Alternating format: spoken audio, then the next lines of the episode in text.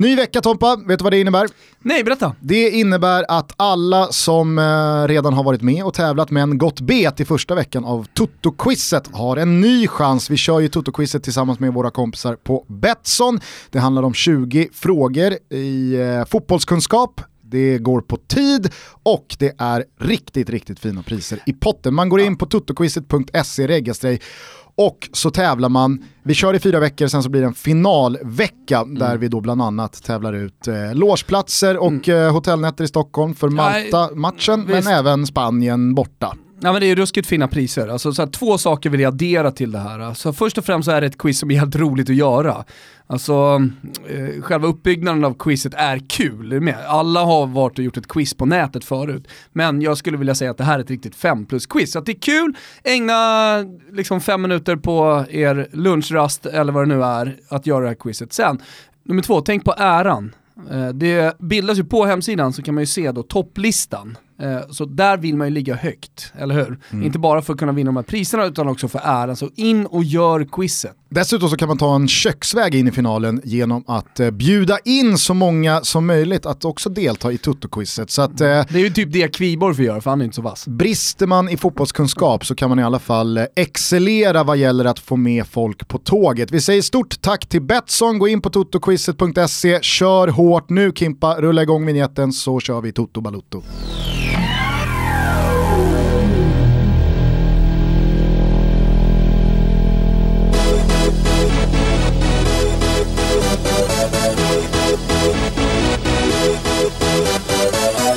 Varmt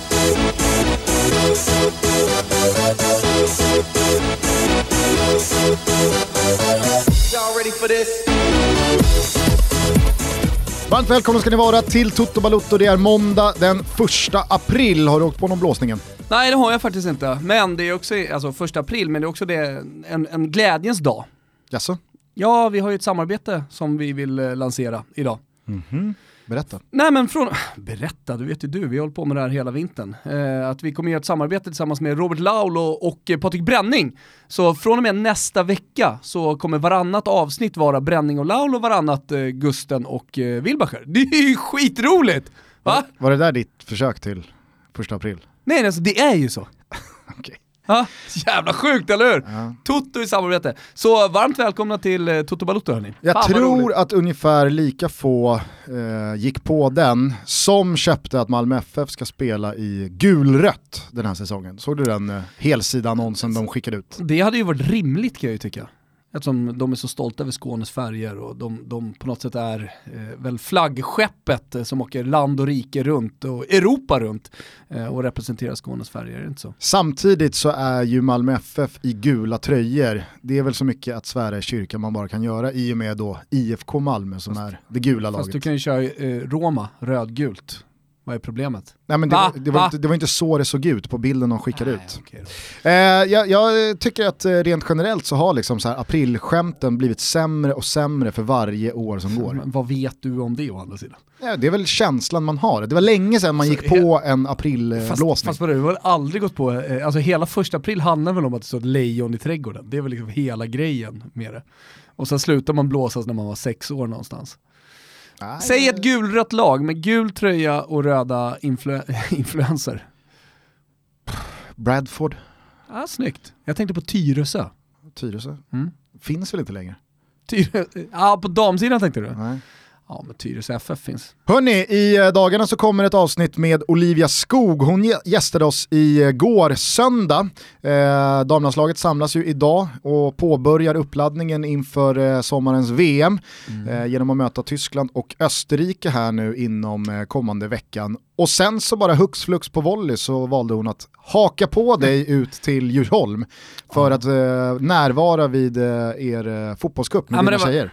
Det, jag tyckte det var, ja, för det första så var ju det otroligt stort såklart, eh, inte minst för mig men, men framförallt för tjejerna, att få en av de största landslagsstjärnorna på plats under kuppen och träffa sådär. Det var många tjejer som blev lite chockade och som faktiskt hade järnkoll på vem hon var, eh, det visste jag inte riktigt.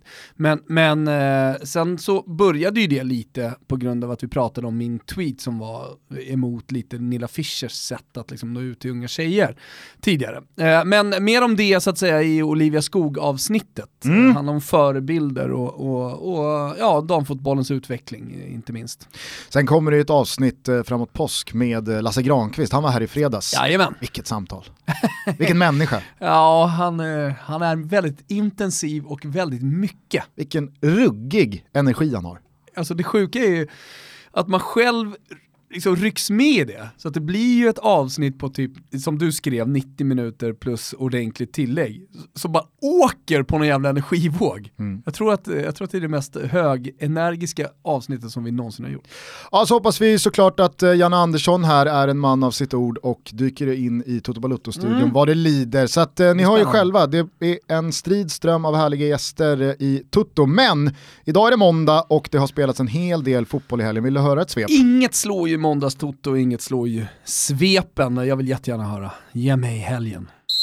Vi är drygt halvvägs in i den allsvenska premiären och minst sagt svårtippat blev Sirius mindre kända konstnär Carl Larsson årets första målskytt när nederlagstippade Sirius slog Kalmar med 2-0. Henke Rydström knäppte sin gamla klubb på näsan och MP fick värsta tänkbara start.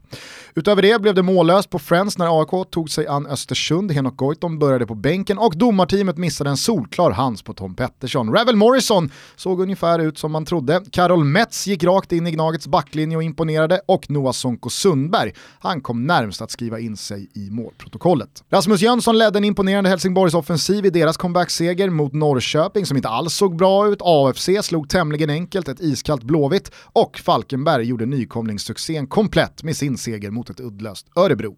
Välkommen tillbaka, fina, fina allsvenskan. Ute i Europa kollapsar Roma vidare, siffrorna hemma mot Napoli skrevs till 1-4, men hade i ärlighetens namn kunnat bli betydligt större. Robin Olsen beskrevs av Gazettan som en katastrof och just nu talar precis ingenting för att Ranieri ska kunna vända på skutan. Betydligt mer uppåt hos stadsrivalen Lazio som tog en meriterande trea borta mot Inter. Sampdoria slog Milan och Juventus löste ännu en seger på halvfart genom Moise Keens nya strut. I Spanien sänkte Lionel Messi Espanyol i derbyt, Real Madrid fick oväntat svårt hemma mot Uesca, trots Zidane Junior i kassen och Atletico studsade tillbaka till vinnarspåret genom att på bortaplan mosa Guidettis Alaves. Eftersom även Getafe förlorade tog sig Valencia återigen in i kampen om den sista Champions League-platsen genom urstarka 1-0 borta mot Sevilla. I Premier League misslyckades Tottenham med att servera City ligatiteln när ytor och lägen att ta alla tre poäng borta mot Liverpool stod som spön i backen sista kvarten. Istället fumlade firma Juris Weireld in 2-1 för hemmalaget och den röda drömmen om titeln lever i allra högsta grad vidare. Ole Gunnar Solskär firade sitt permanenta managerkontrakt med seger mot Watford, Brendan Rodgers tog tredje raka Leicester-vinsten och i botten blev Cardiff rånade på tre poäng hemma mot Chelsea. Inför kvällen då Arsenal tar emot Newcastle skiljer det alltså en poäng mellan tredjeplacerade Spurs och sjätteplacerade Chelsea. Striden om de minst sagt mm. vitala CL-platserna blir nästan lika spännande som titelracet. I Holland blev Alexander Isak den första spelaren i Eredivises historia att göra hattrick från straffpunkten och i toppen av tabellen tog Ajax sista chansen att få lyfta ligaskölden genom 3-1 mot serieledande PSV. Andra svenska insatser värda att rapportera om var Emil Forsbergs fenomenala lördagskväll i Leipzig Ljumsken såg spänstig och fin ut när man krossade Hertha Berlin. Kul för Foppen, men givetvis bensin på elden i huruvida den där exiten från landslaget handlade om något annat än den fysiska statusen. Parallellt med detta gjorde även Robin Quaison mål igen för sitt Mainz, dock till ingen tröst då Werder, fuck Bremen, avgick med alla pinnar. Ponnes Leeds studsade tillbaka till direktuppflyttning genom en svängig seger mot Millwall samtidigt som Sheffield United överraskande torskade hemma mot Bristol. Danne hoppade in för Aris i underläge 0-1 och halvtimmen senare stod det 3-1 på tavlan och Thessalonikis gula maskin dundrar vidare mot Europa League-spel. Zlatan Ibrahimovic, han var tillbaks i LA Galaxy startelva efter en lättare skada och även fast han nekades ett nytt kung fu-mål av stolpen satte han två straffar i lagets nya seger. Och han ser verkligen långt ifrån trött mätt och slut ut. Hmm. Först och främst måste jag bara fråga det här med Zidane Junior i mål när det finns Keylor Navas och Courtois. Vad, vad hände? För det första så visste jag inte ens att Zidane hade en son som stod i mål. Jo, jo. Alltså, förstår, han har en son jag... som spelar ute också som är vass. Ja, men han... Mm, keeper också. Grabb i kassen. Ja, visst. Eh, Courtois rapporterades väl skadad. Jo, jag förstår väl att det fanns något sånt. Alltså, eh, att... Men där är det ju lite så här Emil Forsberg-gate, att mm det går nog att skylla på en skada, precis som att det gick att skylla på en skada kring Icardi i Inter, mm. när det nu har stormat eh, och gör fortfarande. Eh, Spalletti, han, han var ju inte nådig i sin kritik gentemot Icardi efter förlusten Nej. mot eh, Lazio igår, men jag tror att det är lite samma sak kring Courtois där, att Eventuellt är han fit for fight, men Zidane kommer ju tillbaka och pang, Navas in i kassen, mm. Marcelo tillbaka i startelvan, mm. Isco ska spela också sådär. Så det, det, är nog mer eh, politiskt eh, än eh, vad, vad skaderapporten gör gällande. Men mm. Zidane Junior i kassen i alla fall. Ja, sedan, jag, jag varit bara förvånad, jag såg att det var många som skrev till oss på vårt Twitterkonto att det, det var höjden av nepotism när han helt plötsligt eh, hoppar in i kassan. Jag tror också att... Släppte ju 0-1 också i ja, andra minuten, ja, hemma mot ingen, Uesca. Ingen, ingen drömdebut direkt. Nej men jag tänkte på det, det, det, är faktiskt intressant att du nämner Icardi här. Eh, på tal om nepotism och eh, ja, men media som lägger sig i och vad kan media och vad har media rätt att skriva och inte. Vi pratade om det med Olof. Många som reagerade, många som tyckte att det var bra, Många som tyckte att vi inte ställde tillräckligt kritiska frågor. Det är lite lustigt det där ibland när man, när man anklagas för, för att vara för mycket polare. Eh, mm. Jag tycker att du som ledde det segmentet, tycker du gjorde det jättebra. Jag hade inte så mycket mer att tillägga. Nej. Eh, men eh, ja, smaken är väl som baken va? det jag tänker på är att Icardi Jag ska bara säga det innan du ja. fortsätter, det spetsades ju till väldigt mycket vårt avsnitt med Olof i och med att precis när vi klev ut ur studion, ja. då hade Maja Nilsson Lindelöf skickat ut sitt blogginlägg där precis. Ja, men gick väldigt hårt åt uh, Olof då. Hade ju även en, tycker jag, missriktad kritik gentemot Alexander Axén. Nej, Alltså när det här kommer, alltså Lindelöfs nej tack och sen Fotbollskanalens rapportering, Viasat rapporterade ju om det här också, men när eh, Alexander Axén då står i förstudion inför AIK AFC var det va, mm. i cupsemifinalen. Ja vad ska han säga då? Ja. Ska han då säga att nej, mm. Fotbollskanalen och Olof och de som har beslutat att trycka det här mm. har nog fel, så att här kan jag inte stå och kritisera. Han har ju bara nej-tacket och uppgifterna som publiceras att förhålla sig till, så att, ja. att han går ut och säger att nej men det här är dagisnivå, om det här nu stämmer. Är ju självklart ja, att han ska göra. Ja, självklart. Jag menar så fan, det, det, det måste få finnas folk eh, som tycker om saker och ting, annars är det ju löjligt. Annars ja. behöver vi inte hålla på med det här. Annars behöver inte Toto Balotto finnas heller. Jag menar, vi sitter här och tycker om saker och ting. Eh, väldigt mycket också. Eh, rena informativa poddar eller texter, ja det går också att hitta. Eh, men fotbollen är ju, som vi har sagt tidigare, väldigt, fyllt av väldigt många nyanser och väldigt mycket känslor. Eh, så, och den fotbollen vill jag fortsätta att vara en del av, eh, den fotbollen vill jag fortsätta driva vidare.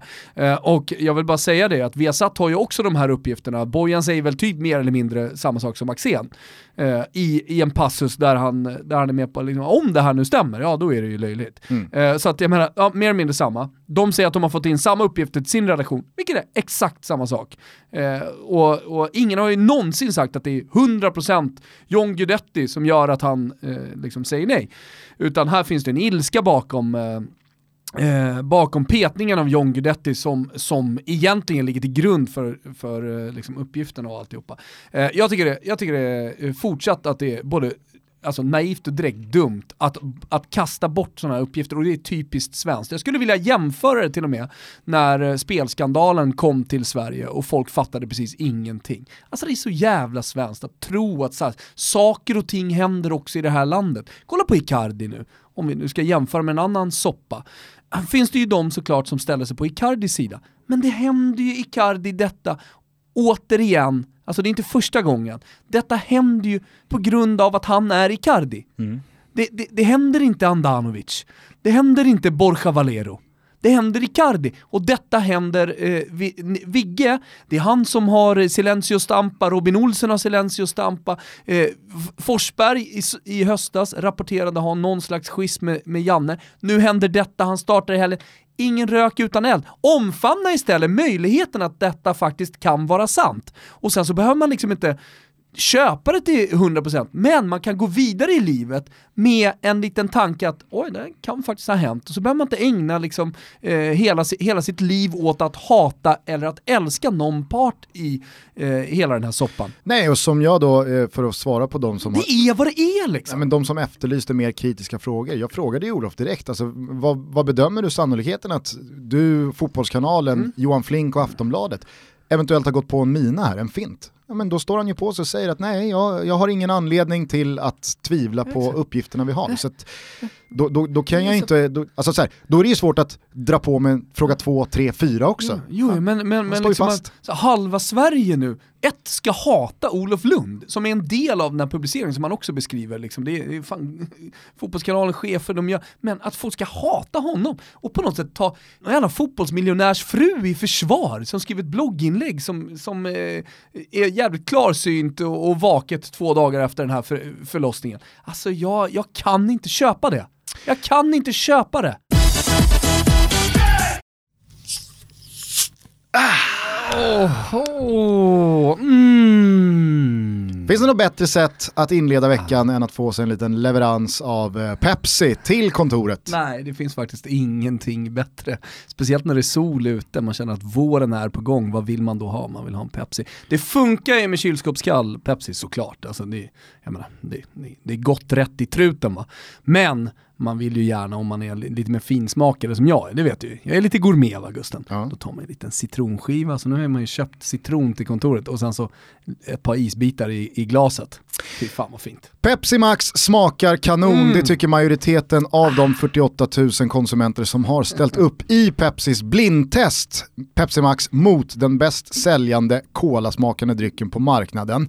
Så att eh, Drick Pepsi Max hörni. ja, drick Pepsi Max och skicka in bilder under eh, Toto Pepsi. Vi har fått in några riktigt kreativa. Fortsätt skicka in, eh, vi kör den här tävlingen där man kan vinna matchbiljetter och hotell till Champions League-finalen i början av juni, första juni. Så att eh, var med och så älskar vi Pepsi tillsammans. Tävlingen håller på hela april ut, så att eh, skynda, skynda, skynda. Fina, ja. fina priser i potten. Ja, jättefina. Det vet ni om vid det här laget och det är jävligt kul att ha Pepsi med. Vi säger stort tack! Vi är sponsrade av Seat Stockholm och nu Thomas, nu skriver vi april i kalendern. Mm. Vi skriver också välkommen på plakat och står utanför Seat Stockholms eh, butiker runt om huvudstaden och välkomnar SUVen Taracco. Ja, vi gör ju det.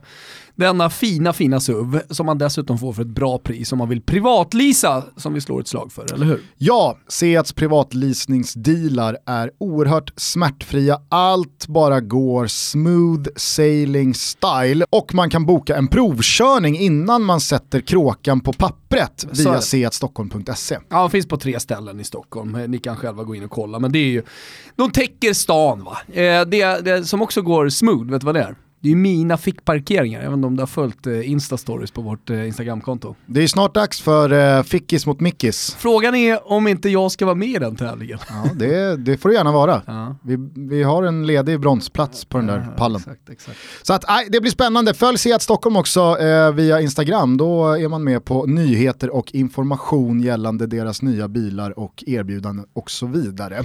Vi säger stort tack till Seat Stockholm. Tack. Vi eh, kan väl eh, lägga den eh, incidenten och situationen, vi kan väl lägga den till handlingarna för nu. Ja. Ska vi bara kort stanna vid Icardi där, för att det var ju, som jag sa, det var inga dåliga ord från Spalletti igår efter den här förlusten. Nej herregud, jag har det framför mig just nu. Pinsamt, förödmjukande, humiliante. Uh, sättet han beter sig på och att uh, i omklädningsrummet krävs det trovärdighet och Icardi har ingen trovärdighet men sen säger han ju också, det här är tungt, han gör ingen skillnad. Nej. Vi pratar ju om att göra skillnad va. Uh, han är inte Messi, han är inte Cristiano Ronaldo, han är ersättningsbar. Mm. Ja, men just det där att han, han öppet säger till alla som lyssnar att det är förödmjukande att som tränare ja. Liksom behöva få en spelare som tjänar 50 millar om året att vilja dra på Netto. sig tröjan som 40, 50, 60 tusen står på läktaren och ja. älskar ja. Och, och, och, högaktar. Att det då finns spelare Att det ens som... finns förhandlingar ja. om liksom, att han ska dra på sig tröjan är ju förödmjukande per se det här kan väl inte sluta på något annat sätt nu än att de går skilda vägar. Nej, nej. Och nu har det kommit uppgifter från alla möjliga håll, inte bara Tancredi Palmeri, om att det har varit möten i Madrid. Och så att det är väl inte helt otänkbart att Mauri Icardi hamnar i Real Madrid vad det lider. Vi får se om de får mer ordning på honom än vad Inter har fått. Men, men han har blivit, eller hans, hans bild av sig själv, eh, hans ego har blivit lite för stort eh, för en så pass liksom, historiskt stor klubb som Inter ändå är. Han, han, jag tycker att hela hans svansföring är lite, jag äger den här klubben, jag gör vad jag vill i den här klubben. Jag är så stor stjärna så att jag, jag liksom latchar med det här hur mycket jag vill. Mm. Eh, och det, det köper inte jag. Någon slags kollektiv härdsmälta är det i alla fall i Roma nu. Satan vad det korthuset har rasat ihop här nu. Jo. Matchen mot Napoli igår, det är, det, är bland det, det är bland det mest smärtsamma man har skådat på den här planen. Alltså. Ja. Och ändå är de med i matchen. I och med att Inter förlorade dessutom så, så finns det ju faktiskt en, en, en strid om eh, topp 4-placeringarna. Du nämnde det om Premier League, att det kommer bli spännande hela vägen in på målsnöret. Jag menar fan, samma sak är ju faktiskt i Italien. Ja, samtidigt där är det ju eh, så att Inter visst, förlusten igår mot Lazio den är ju blytung och Milan torskar också men de varvar ju ändå bra prestationer också Nej. med segrar och poäng. Roma är ju fritt fall. Alltså så som det såg ut igår, jag, jag sa det i svepet, det hade, alltså det hade kunnat bli 7-0 ja. och det hade inte varit konstigt att det står 1-1 i paus är ett skämt. Ja, det är faktiskt ett skämt. Eh, och hur hela laget agerar och ser ut och kroppsspråket sinsemellan, det är, det är så satans uppgivet. Och nu är ju liksom så här, även, även en fullständigt underminerad president vad gäller förtroende, när han också är ute och liksom totalt fördömer hur det ser ut, mm. så vet man ju att ja, det, det, det, finns ju ingen som tror på det. Ranieri sitter väl på podiet och menar på att vi ska minsann svettas och blöda och vi ska kriga tills vi stupar. Men när det ser ut så här i de första matcherna, då blir också de orden tomma. Ja men det är klart att de blir, men, men samtidigt hur lätt är det att komma in i, i detta Roma som är på fritt fall? Eh, jag vet inte, det, det är alltid sådär med interimtränare. Ranieri kändes som den perfekta interimtränaren för han kan i alla fall föra samman supporterna med laget, med eh, klubbledningen på något sätt. Alltså han, han kan på något sätt också bli så här, eh, interimtalesman för Roma. Eh, och när det finns ett stort missnöje som det just nu gör i det gulröda Rom eh, mot pa eh, Palotta och eh, övriga ledningen, ja men då, då kan det vara ganska skönt för supporterna att kunna luta sig mot en så liksom, stor famn som ändå eh, Claudio Ranieri har. Men när resultaten inte kommer, för det är någonstans här i slutändan så är det det som är det viktiga, det spelar ingen roll vad han säger vid podiet och det är det du säger också Gusten, jag vet det. Men, men när resultaten inte kommer, ja då blir det smärtsamt, tyvärr. Då hjälper inte ens hans ord. Nej, problemet blir ju bara att det blir, alltså fallet blir högre och smällen blir hårdare när det han pratar om är att nu ska vi minsann kriga för eh, supportrarna och för tröjan och vi ska ja, men vi ska springa tills vi dör där ute. När det då ser ut som det gör, alltså det är grinigt och det är uppgivet och man eh, joggar hem, alltså så här, då, då, då blir det ju liksom ännu mer fel. Mm. Det hade ju varit en sak ifall Roma krigar och det är ingenting att eh, orda om vad gäller karaktären eller insatsen eh, i, i, i, form av hur mycket man springer och man eh, sliter. Mm och sen så kanske man har stolpe ut eh, och, och, man torskar mot ett bra lag. Men det här var ju bara liksom, nu ska vi inte jämföra, nu, nu, ska vi inte jämföra de situationerna för mycket, för det, det, är väldigt mycket som skiljer dem åt. Men kolla på en annan interimtränare som har fått ordning på saker och ting eh, i Manchester. Och som dessutom också är en gammal klubbikon. Alltså folk omfamnade ju, supporterna omfamnade ju ändå Ole Gunnar Solskjaer när han kom. Eh, och sen så kom resultaten också, de, de vinner nu i helgen, alltså de, de, de går ju som tåget. Kommer säkerligen fortsätta göra så hela vägen in i maj i och med att nyckelspelarna, de tunga, några av världens bästa spelare faktiskt levererar. Men, men, eh, men i, i Rom finns väl inte riktigt samma förutsättningar. Men ändå, Alltså Eusebio Di Francesco, alltså det han har gjort med det här laget under den här säsongen måste vara alltså, totalt haveri i ledarskap och fotbollstaktik och alltihopa med tanke på hur jävla dåligt det ser ut nu när Ranieri ska ta över. Jag trodde ändå på ett resultat där. Den här veckan är vi sponsrade av Nor, Gusten, eh, som vill nå ut till Toto-folket för att de söker nu personal. Och då kanske du undrar vad Nor är? Det är väl tidigare Medialight? Exakt, och de har ju varit med i podcasten tidigare när de har sökt personal, nu söker de personal igen. Och då undrar ni såklart, vad är då NOR? Jo, det är en digital byrå eh, och det är en eh, målmedveten byrå med stora ambitioner. De vill att alla företag som de jobbar med ska nå sin fulla digitala potential, va Gusten? Och de tar då bara åt sig case där de kan göra skillnad. Du vet ju hur mycket jag snackar om fotbollsspelare som ska göra skillnad. Alltså ambitionslösa alibilöpare, det vill man ju inte ha att göra med. Och det som är så fint, det är att eh, Nord, det är våra polare, det är Johan Jonsson som, eh, som har varit med och startat eh, byrån, eh, han har varit med och hjälpt oss tidigare eh, med Toto Balutto, vår egen hemsida, men alltså hjälpt oss att marknadsföra event inte minst. Eh, sen så har han faktiskt hjälpt inrikeskorren också. Mm. Bara bäddsoffor. Precis. Som är inrikeskorrens lilla side business va. Och Eller core business. är det core business? Han spelar ju fotboll vid sidan om. Ja, okej då. Eh, nej, men sen, nu i veckan så kommer vi lansera Nakata och det är vår hemsida för fotbollsmode. Först och främst så kommer det komma ut massa härliga toto-t-shirts och hoodies som är jävligt snygga. Eh, också fått hjälp av Nord. De söker personal, de söker dels då digitala strateger och de söker säljare. Och på nord.se så kan man söka de här olika tjänsterna utan CV och personligt brev. Det är viktigt. Alltså de vill nå ut till Toto-folket för att de vet, de som lyssnar på den här podcasten, det är bra människor. Är du med? Tack till Nor för att ni är med och möjliggör Toto Balutto. Låt oss istället fokusera då på den allsvenska premiären som alltså ännu inte är färdigspelad. Ikväll så är det ju minst sagt delikata matcher. Malmö mot Häcken, Ja. Djurgården, Giffarna och eh, Elfsborg mot eh, Bayern. Bye. Eh, så eh, det är ju tre matcher som... Äh, fint att Bayern är med och lirar igen va? Ja, verkligen. Nej men det, det är såklart tre matcher som är, är högintressanta på sitt sätt, men av de matcher som spelats, jag eh, kikade AIK Östersund, jag såg Helsingborg Norrköping och sen med ett halvt öga såg jag AFC väldigt lätt städa av Blåvitt. Och där är det ju så här, visst det är en öppen dörr som ingen behöver sparka in, men det var ju värsta tänkbara resultatet, motståndaren som Blåvitt kunde åka på i en premiär när alla har varit överens om att det här kommer bli en riktigt jobbig säsong. Hade de det, alltså, ef- efter eh, kuppinsats, träningsmatchinsats eh, så har ju allting pekat på det här. Eh, Tittar man på truppen, ja men då, då ser det ju inte ut att vara ett lag som ens ska ha med topp 10 att göra. Det finns ju ingenting som, som logiskt hade pekat på något annat, men Ta då Lex Sirius, som också har haft väldigt mycket uppförsbacke, motvind, folk är skeptiska till Rydström, han är den tränare som ska få sparken först, eh, och så vidare och så vidare. När de då åker och slår Kalmar i premiären, han skaffar sig sånt jävla förtroende direkt och får ju vind i de där seglerna, medan i Blåvitt så blir det så här, förlusten kommer, den kommer mot AFC, det är inget Nej, men snack. jag tror att det handlar helt mycket om just att det är mardrömsmotståndare, dels för att det är ett hatlag som AFC och det ska liksom supporter bojkottas. Eh, dessutom så har AFC bevisat nu på försäsongen att de är i ruskigt bra form. Eh, jag tror att det där kommer säkerligen ändras under, under säsongen. Alltså, man ska inte möta AFC nu. Det är bättre kanske att få dem i juni. Eh, de har en tunnare trupp, alltså när det börjar komma lite skador, ja, men, vilket det säkerligen kommer göra, eller avstängningar, gula kort, ja men då finns inte riktigt eh, ersättare på bänken eh, att ta nyckelpositioner i, lag, i laget.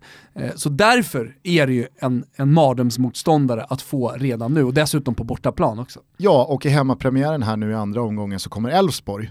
Nu återstår det väl att se kvällen hur eh, Elfsborg ser ut och vart man har dem. Men det är också en sån här, eh, det- är ett lag där insatsen blir ännu lite Ah. högre vid ett negativt resultat. Så att eh, det, det, det kan gå fort här nu för Blåvitt känner jag. Ja, det, det kan säkerligen gå fort, men frågan är hur man tänker då vidare. Man har en ny sportchef som, som är interim i Kenneth Andersson som nyligen presenterades här. Vad, vad har han fått för mandat? Eh, hur kommer han tänka liksom kring, ja, men kring Poja och sådana viktiga beslut? Vad hände med Lasse Vibe när han kom in? Jag såg Marcus Vulkan skrev en bra krönika. Kan, kan, kan Vibe spela eh, vänsterback? Jag menar, det, det uppenbarligen så kanske inte det är liksom de största problemen. Däremot så är det en symbolvärvning som såklart supportrarna gillar och jag tror att han kan komma in som en stor ledare eh, också. Så att det, det blir väl bra vad det lider, men det finns stora hål i den här truppen. Eh, hål som blottade sig i eh, premiären. Ja.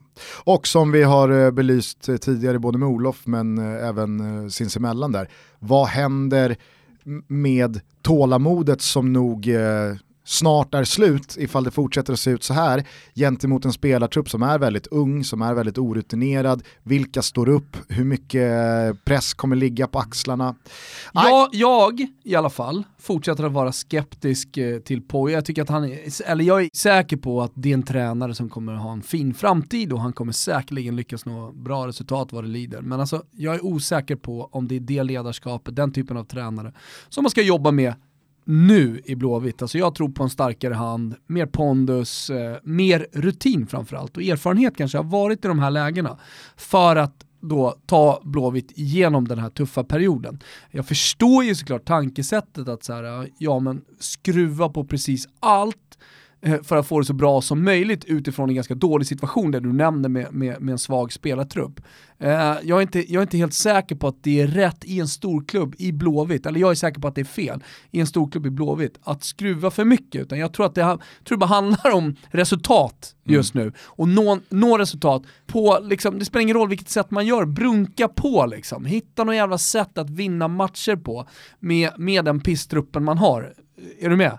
Och, och liksom, försöker liksom inte hitta det genom eh, statistiker i Spanien och Poyas Bagi med, med liksom superidéer kring hur man ska spela fotboll. För jag tror att spelarna är för mentalt pressade av att vara på en så stor piazza som, som Göteborg är.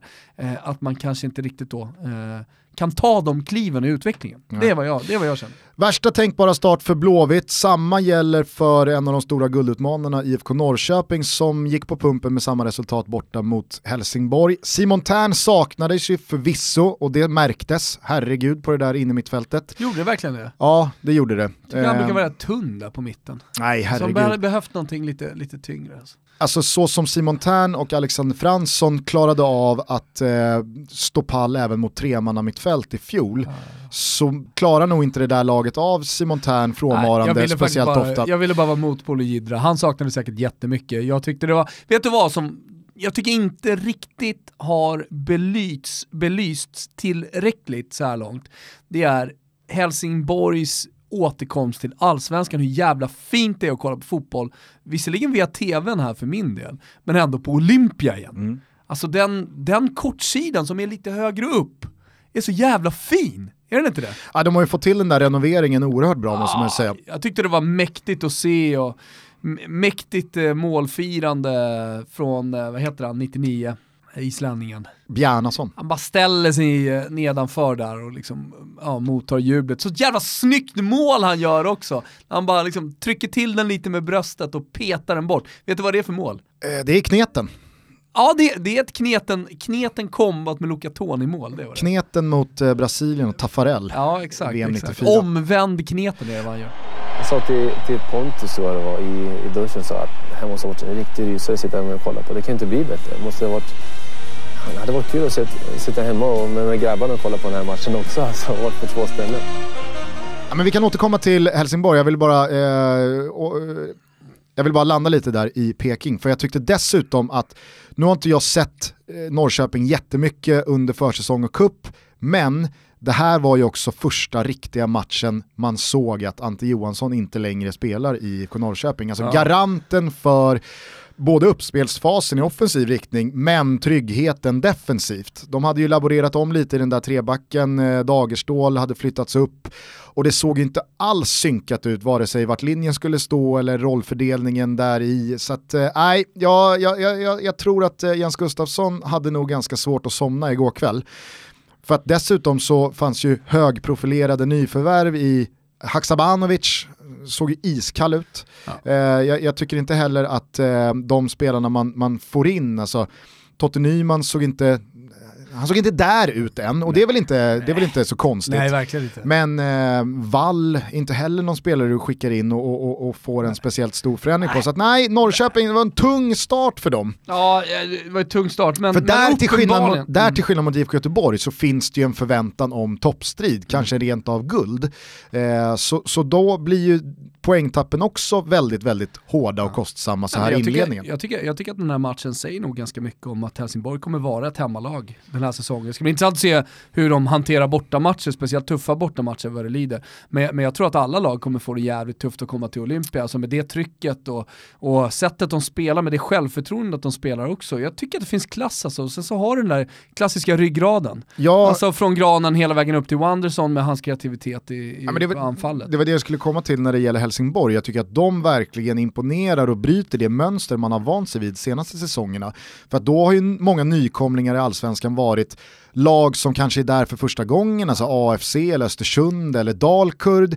Eh, många av nykomlingarna bygger sina trupper i eh, yngre led och det är spelare som inte vare sig är etablerade eller speciellt namnstarka. Här kommer Helsingborg upp som dels har hela klubbhistoriken och sin plats i den svenska fotbollshierarkin, men de har ju ett lag där det är liksom, det, det kanske inte är någon medelålder som får att vattnas i eh, en sportchefs mun, men som du är inne på, det finns en ryggrad och det finns en rutinerad stomme i det där laget som, eh, jag menar, det är ju ett allsvenskt lag. De är ju inte nykomling på samma sätt som Falkenberg är nykomlingar eller AFC är nykomlingar. Mm. Där finns Rasmus Jönsson, Granqvist, eh, Alexander Farnerud, Abubakari, alltså mm. Wanderson, det, det är Bjarnason. Det, mm. Andreas Langgren hoppar in. Liksom. Det... Ja, men en sak som, alltså, nu pratar jag om glädjen eh, som, som jag tyckte hela Olympia, inklusive laget förstås också, utstrålade även genom tv-apparaten och det är svårt. Men det symboliserades av Per-Ola Ljung, som är en klubbikon som spelar och har varit i ASSI-klubben tidigare och sånt där och som har tagit upp dem hit.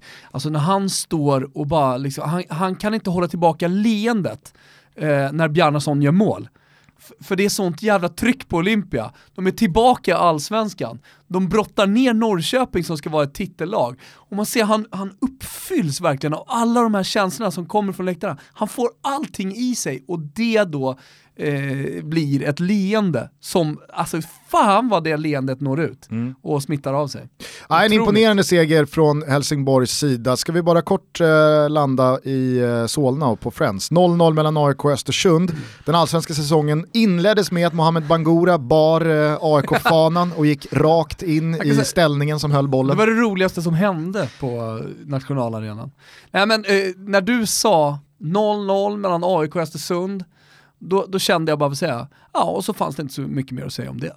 Nej. Alltså är du med? Nej, men det finns ju några spelarinsatser som jag ändå tyckte stack ut. Alltså Karol Metz med två träningar i benen går rakt in och såg ju väldigt, väldigt bra ut. Ja. Både vad gäller försvarsspelet men kanske framförallt hans vänsterfot ja. i uppspelen mot Obasi. Och sen så tycker jag att han Ylletupa, mm vilket litet kvicksilver va? jag vet, han är härlig. Sen så vill man ju att Sen är det ju där en spelare som, alltså så här, känslan är ju, man, man ser den här matchen, då vet man så här, ja Ylätupa kommer beskrivas som någon som har mycket boll i sig, men kommer vara väldigt lite slutprodukt. Ja, exakt. Han kommer skjuta över ett ja, par men han, är, han är som den här gubben som har åkt runt och kickat och slagit världsrekord, svenska gubben. Eh, och, och fantastisk liksom, men nådde bara division 3.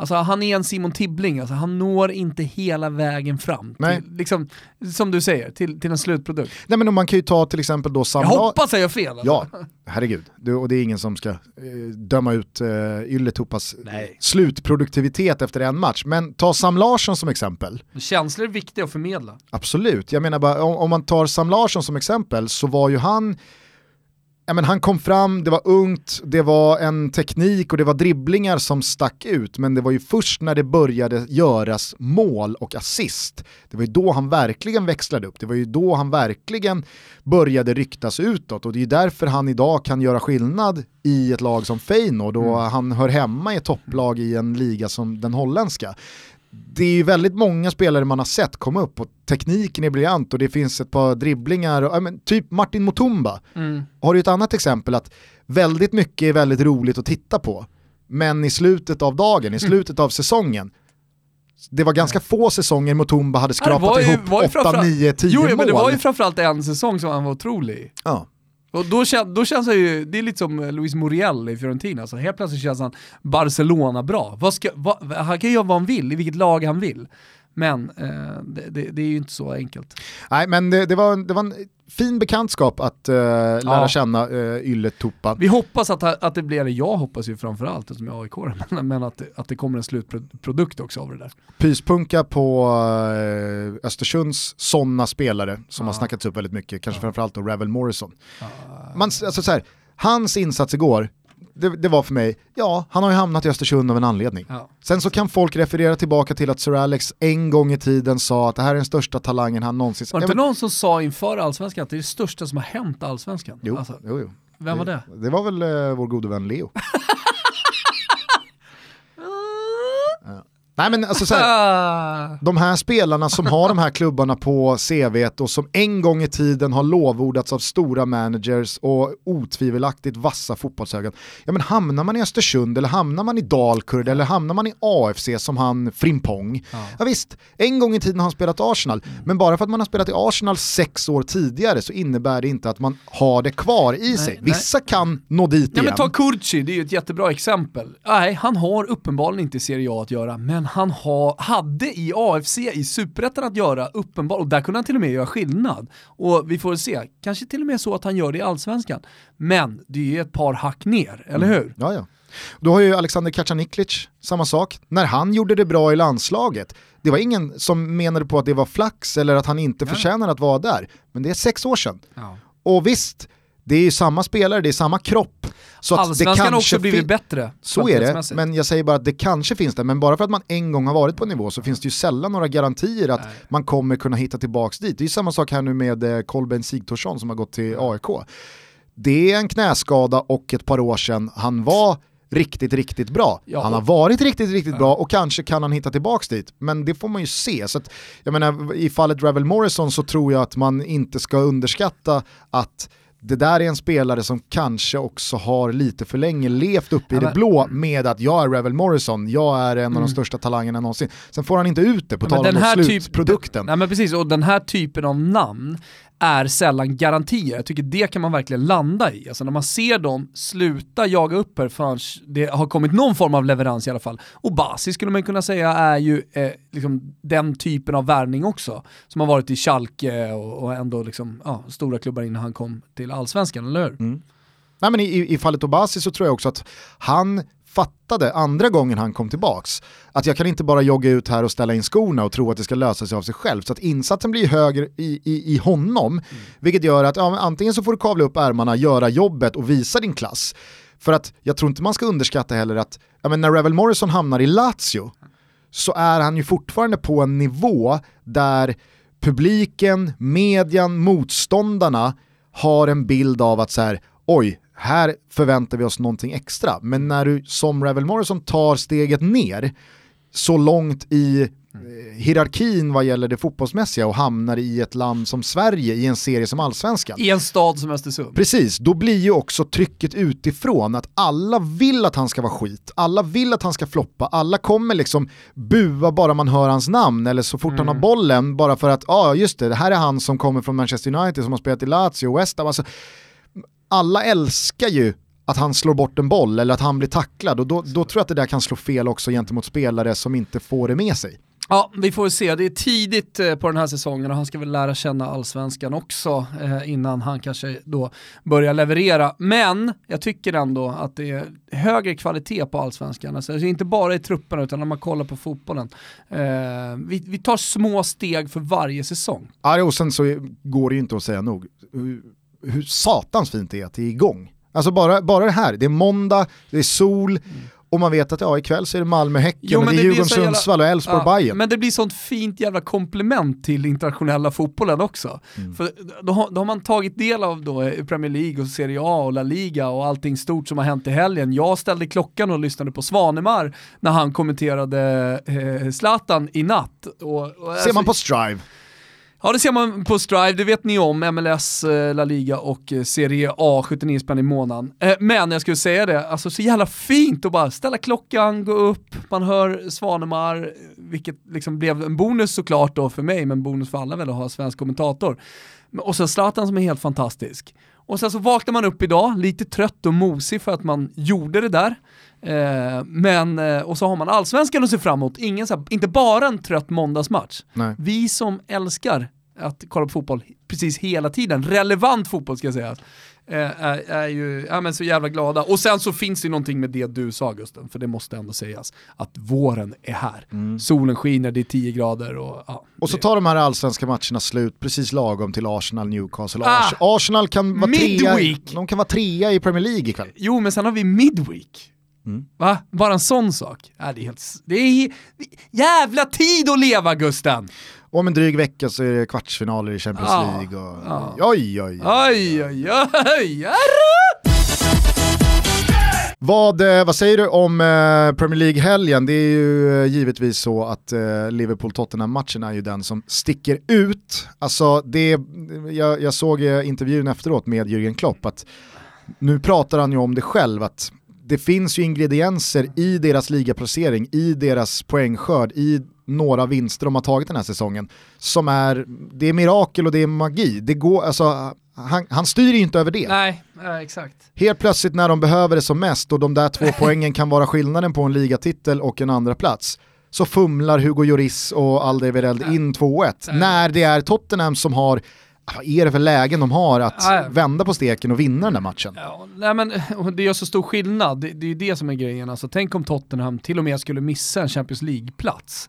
Eh, och, och, och sen så kommer man såklart när man summerar Premier League och experter skriver kröniker, eh, att liksom racka ner lite på Tottenham. Vad händer egentligen? Ska det värvas nu i sommar? Nu har de Sen en poäng det, senaste fem. Ja, jag vet och det, det, är anmärkningsvärt. Det är inte bara att uh, Alderweireld och, och Juris fumlar som gör att de är där såklart. Jag förstår ju att det, det är mer omfattande problemen.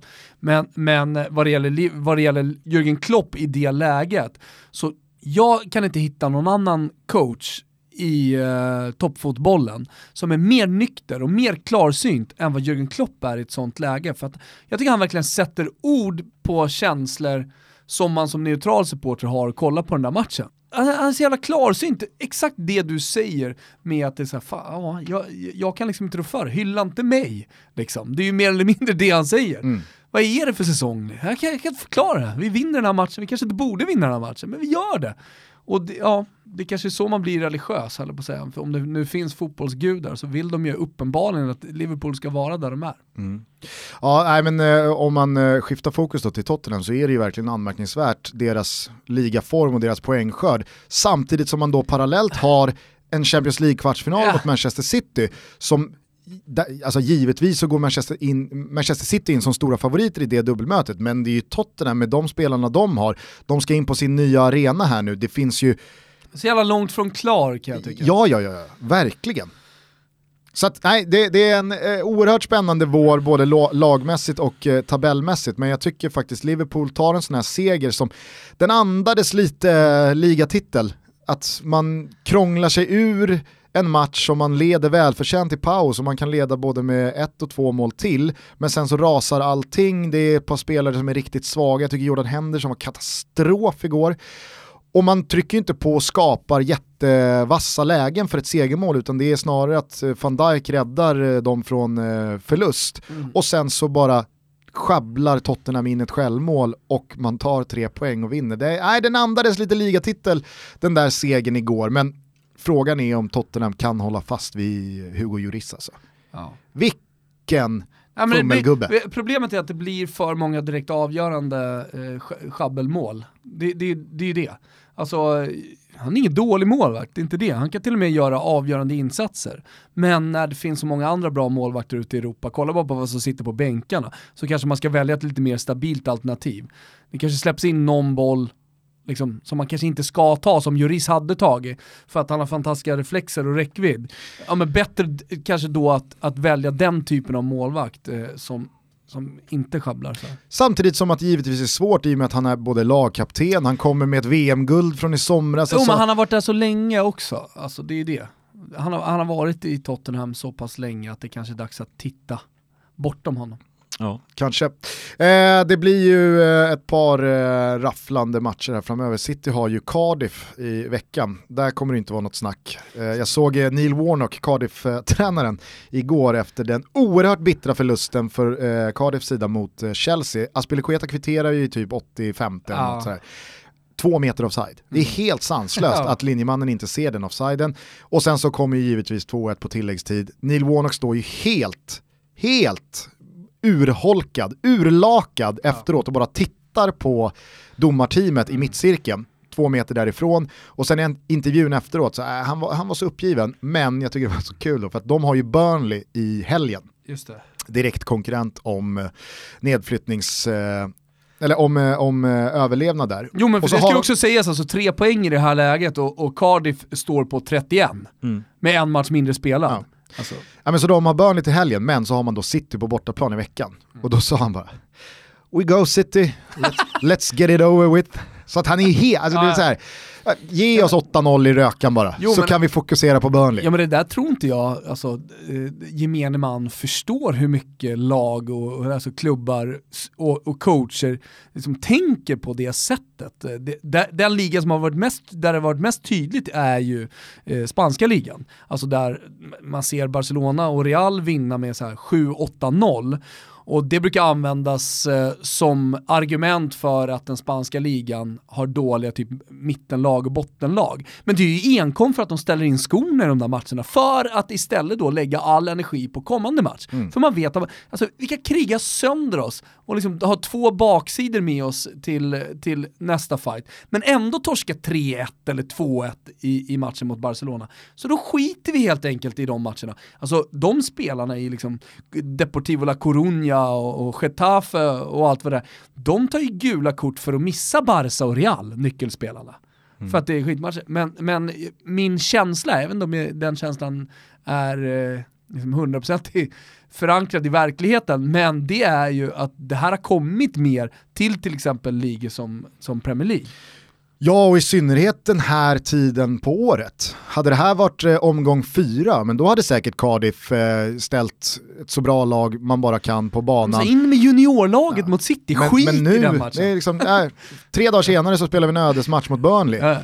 Ja. Nu åker vi till Manchester och så får vi det här bara överstökat. Ge oss 8-0. Det- Get it over with. Get it over, get it over We with. go City. Now we go City. And let's get it over with. Ja, mycket negativt går att säga om Neil Warnock, men eh, igår, var han, igår var han befriande ärlig och eh, härlig. Innan vi eh, avslutar så noterade jag en sak som Uwe Rösler pratade om idag, Jaha, eller igår. inför, I- eh, matchen. Exakt, att eh, i och med att Malmö har sån otroligt bred trupp och det är ju väldigt, väldigt både högavlönade och namnstarka spelare som självklart kommer vara utanför startelvan, de har inte plats för, för alla. Eh, så pratade han om att nej, men, eh, inhopparna kommer, alltså man, måste, man måste köpa och acceptera den rollen den här säsongen och förstå att det är väldigt eh, det, det, det är en väldigt avgörande del, man ska inte se det som en petning utan får man rollen att komma in sista halvtimmen så kan det fylla en oerhört viktig funktion och, och därför måste alla kunna ställa upp på det.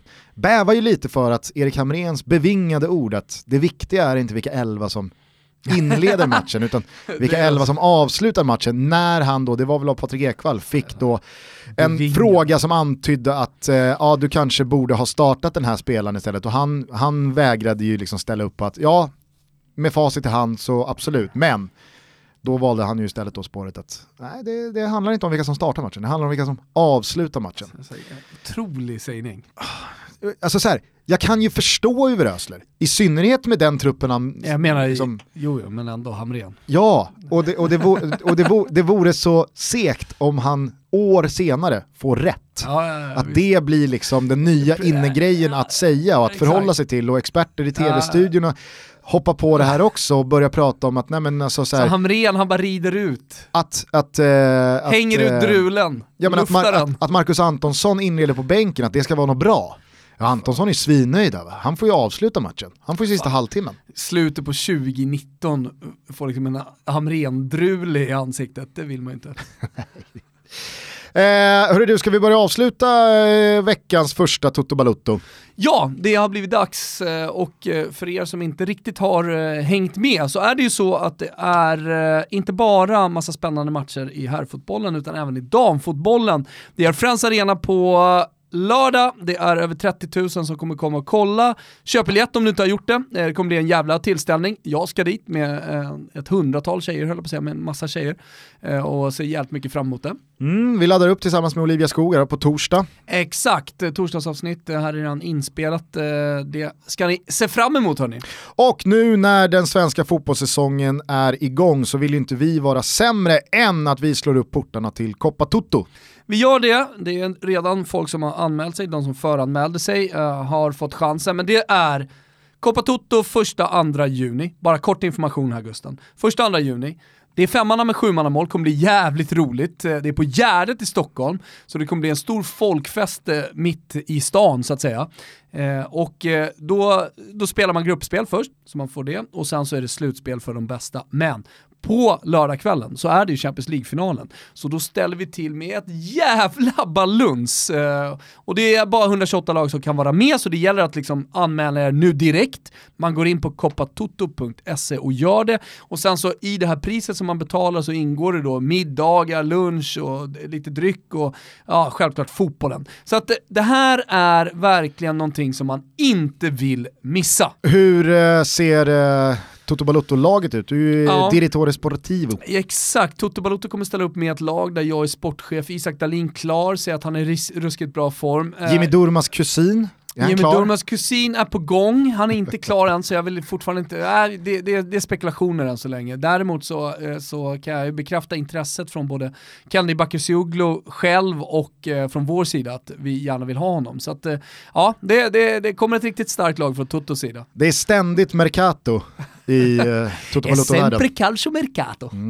Ja, eh, vi, vi ska få ihop ett riktigt vasst lag där. Så att in på koppatoto.se och anmäl dig och ditt lag. Så är det, nu eh, går vi ut i vårsolen och dricker Pepsi. Stort tack till, för att ni lyssnar, stort tack för att ni sprider Toto Baluttos eh, gospel. Jajamän, vi hörs och syns. Ciao tutti! Ciao tutti. Uh-huh. Uh-huh. Look, I let the beat bang, I don't claim colors. Honestly, the honesty is why the game love us. My women either centerfolds or on the main covers. Stunt so hard, I make these niggas hate summer. And pray for winter, but when it's wintertime, I'm still waiting on these niggas at the finish line. We just took our first trip to the Amalfi Coast. Couple days on the beach, then it's adios. Killer. Just look at what I done alone. You would swear we planted trees way the money's grown. we been busy like some bees, no honeycomb. And you could probably feel the breeze when the money's blown. Part of my towel and flip flop phase. I never be the reason that a bitch got paid. Even when I'm not functioning in tip top shape, I could bench as much as hip hop weighs. Drizzy, uh, I'm trying to bring it home. Even if I gotta do it on my own, I'm a motherfucking killer, killer, killer, killer.